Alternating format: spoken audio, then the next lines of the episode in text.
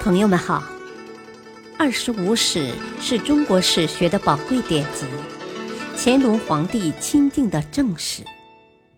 欢迎收听《二十五史珍藏版》，主编朱学勤，播讲汉乐，第三部《后汉书》传记第三，冯异。贾父四，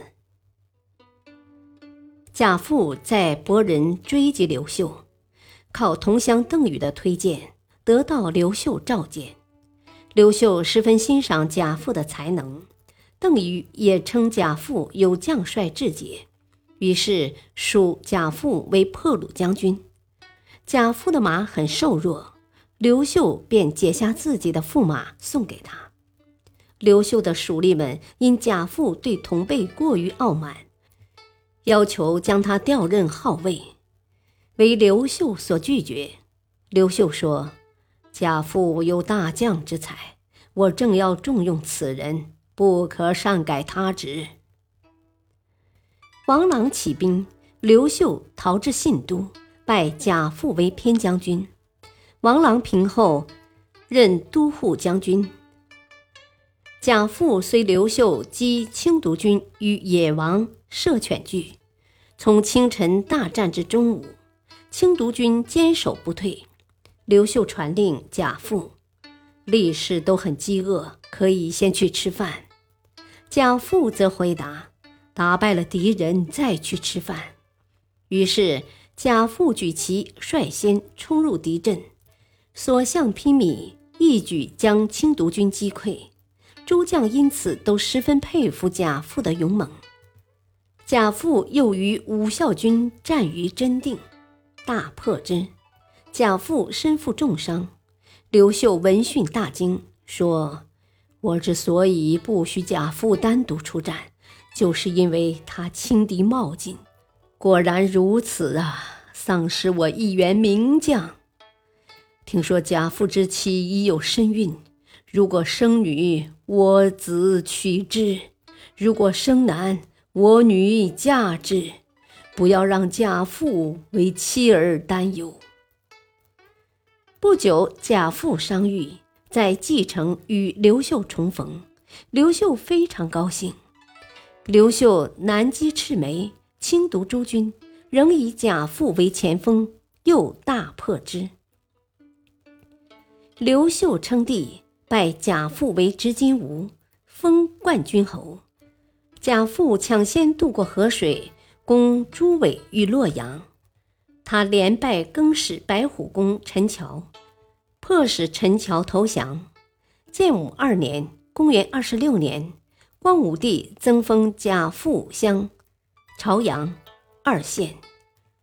当时更始衍王尹尊等割据南方。光武帝召众将商议讨伐之事，众将无人发言。光武帝沉吟良久，以席杖敲地说：“燕最强，晚七次，谁能击之？”贾父毫不犹豫地回答说：“我请求击燕。”光武帝笑道：“ 呵呵，至今无击燕，我还有什么可担心的？”大司马吴汉应机晚，于是派贾父与骑都尉殷实、骁骑将军刘植南渡五射津，击燕，连续破之。一个多月后，尹尊投降。贾父东击更始淮阳太守鲍姒，鲍姒被击败投降。淮阳属各县皆被收复。同年秋。贾父南击赵陵，今河南偃城东、新息（今河南西县）皆被收复。建武三年春（公元二十七年），贾父任左将军，配合冯异诸将攻赤眉于新城渑池之间，连续破之，与光武帝会于宜阳（今河南宜阳西）。破降赤眉军。贾父随光武帝征战，从未失利，多次与诸将突围脱身，负伤十余处。贾父勇于孤军深入，因此光武帝很少令其远征。但光武帝颇为赞赏贾父的勇敢，经常让贾父跟随在自己身边。贾父方面之功较少，诸将每次论功自夸，贾父总是默不作声。遇到这种情况，光武帝就要说：“家军的功绩，我心中有数。”建武十三年（公元三十七年），贾父定封胶东侯，时邑为豫制（今山东呼度），壮武（今山东郊县东北），下密（今山东昌邑东），即墨（今山东平度东南），挺（今山东莱阳南），关阳。今山东海阳西北六县。光武在全国统一之后，有意演武修文，不愿功臣继续领兵屯驻京师。贾父了解到光武帝的心思，便与右将军邓禹主动削减兵力，讲授儒学。光武对此大为赞同，于是罢免左右将军官。贾父以列侯归地。魏家特进，南阳功臣朱户等人极力推荐贾父出任宰相，但光武决心易退功臣，禁用文吏，所以功臣一律不用。不过，由于贾父、邓禹、李通三位南阳功臣与光武帝关系极深，最为光武帝所信赖，故当功臣纷纷隐退之后。他们仍能与公卿参与国家大事，始终保持着显要地位。建武三十一年（公元五十五年），贾父病故，谥号为刚侯。平。赤眉自关中东归，东汉政权面临严重威胁，光武帝果断以冯异取代邓禹。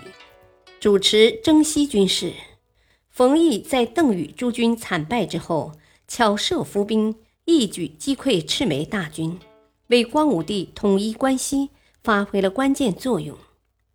冯异久镇方面难免专制之疑，而光武帝用人不疑，冯异居功不骄，君臣之际终能相安无事。建武一期竟无割据之余。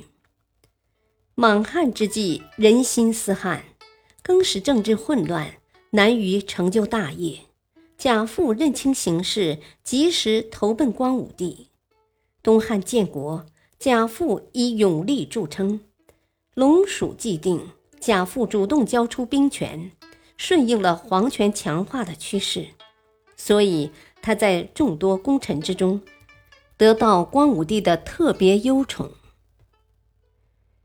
感谢收听，下期播讲传记第四，窦融、马援。敬请收听，再会。